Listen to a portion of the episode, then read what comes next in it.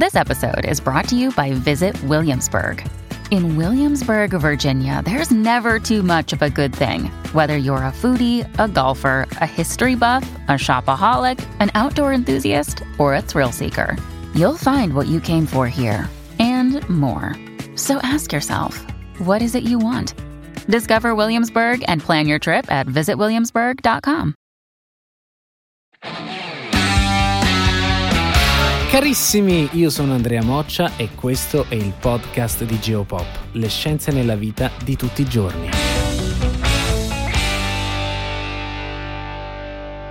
Perché negli igloo non fa freddo? Uno vede una casa fatta di ghiaccio e pensa che sia freddissima. Niente di più sbagliato. Il segreto non è nel ghiaccio, ma nell'aria presente nei blocchi di ghiaccio. Tutti quanti conosciamo gli igloo, le costruzioni tipiche degli Inuit, gli abitanti dell'area artica. Facciamo una piccola precisazione però. Nella lingua Inuit, igloo significa casa e non casa di ghiaccio, quindi è una parola che per loro fa riferimento a tutti i tipi di abitazione, anche quelle fatte in legno o in pietra. E non è neanche la loro casa vera e propria dove vivono per la maggior parte del tempo. Infatti nasce come una soluzione per sopravvivere lontano dai villaggi durante i periodi di caccia come rifugio di fortuna.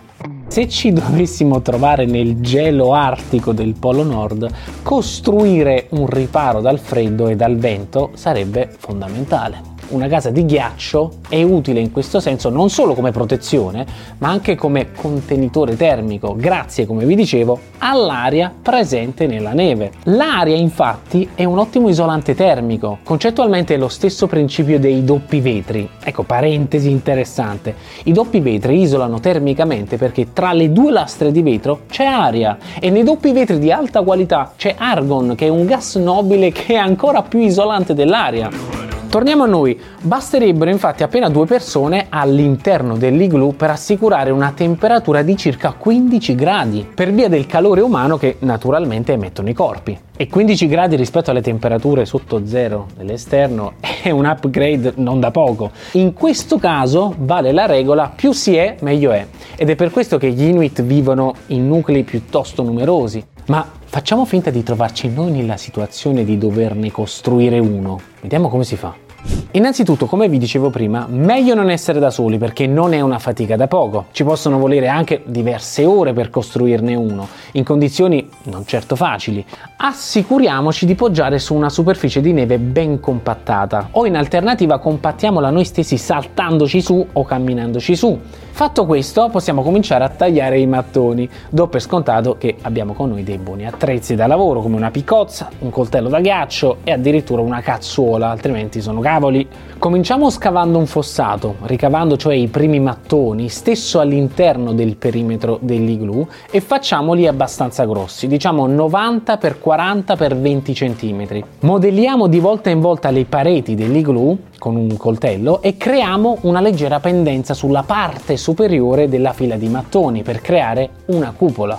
Tra un mattone e l'altro usiamo della neve fresca per cementificare, tipo, tipo lo stucco.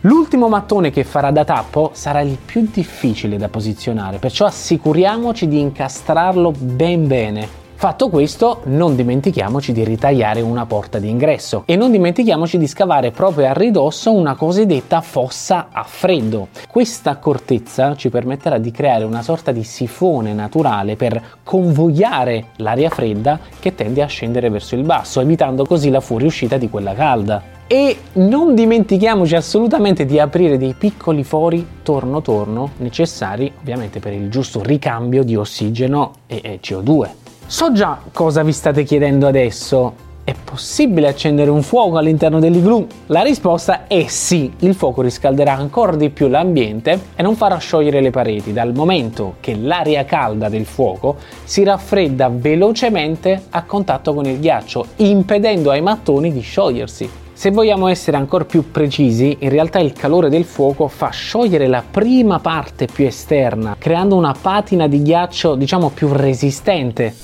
Ok, ora che sappiamo come si costruisce un igloo, siamo pronti per il nostro viaggio al Polo Nord, ma tenete comunque a mente che in situazioni di emergenza è sempre meglio trovare un riparo naturale, ovviamente, come può essere una grotta naturale o una cava naturale di un ghiacciaio.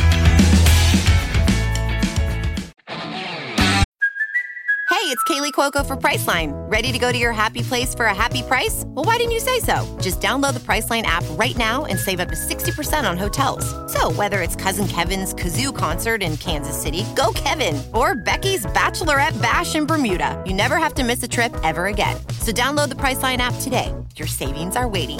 Go to your happy place for a happy price. Go to your happy price, Priceline. Grazie mille per averci seguito, vi do appuntamento sempre qui sul podcast di Geopop, le scienze nella vita di tutti i giorni.